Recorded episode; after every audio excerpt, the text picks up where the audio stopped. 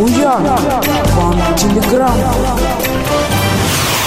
Михаил Анатольевич, на ваше имя поступила телеграмма такого содержания.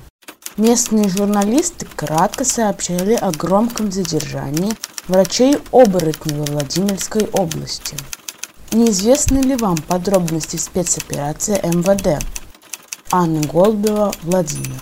Действительно, во Владимирской области силовики выявили псевдомедицинскую клинику, которая заставляла людей брать кабальные кредиты и якобы на лечение. Об операции МВД, которая раскрыла крупную аферу в сфере Казани платных медицинских услуг, Буян ТВ кратко рассказала в одном из своих материалов. По вашей просьбе я сообщу подробности громкой спецоперации силовиков, изложенные коллегами федеральных СМИ. Липовые врачи диагностировали людей тяжелые заболевания и под предлогом дорогостоящего лечения вымогали деньги. От действий криминальных докторов пострадало больше 11 тысяч человек. Общий ущерб составил не менее 1 миллиарда рублей. Как рассказала официальный представитель МВД России Ирина Волк, сотрудники подконтрольных организатору колл-центров, входя в доверие к гражданам, убеждали пройти обследование.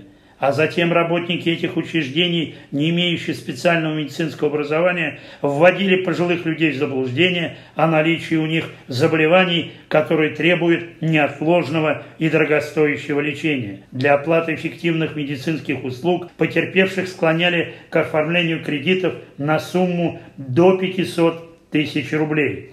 Действия аферистов – потрясает своими масштабами. Клиники, где людей не лечили, а в основном обирали, зарегистрированы в Москве, Санкт-Петербурге, Чувашии, Владимирской, Калужской, Рязанской и Ярославской областях. Полицейские провели по всей России более 50 обысков в жилых помещениях и офисах. В следственные органы было доставлено 25 человек. И это еще не полный список задействованных в масштабной аферы людей. Оказалось, что ни одного из сотрудников не было медицинского образования.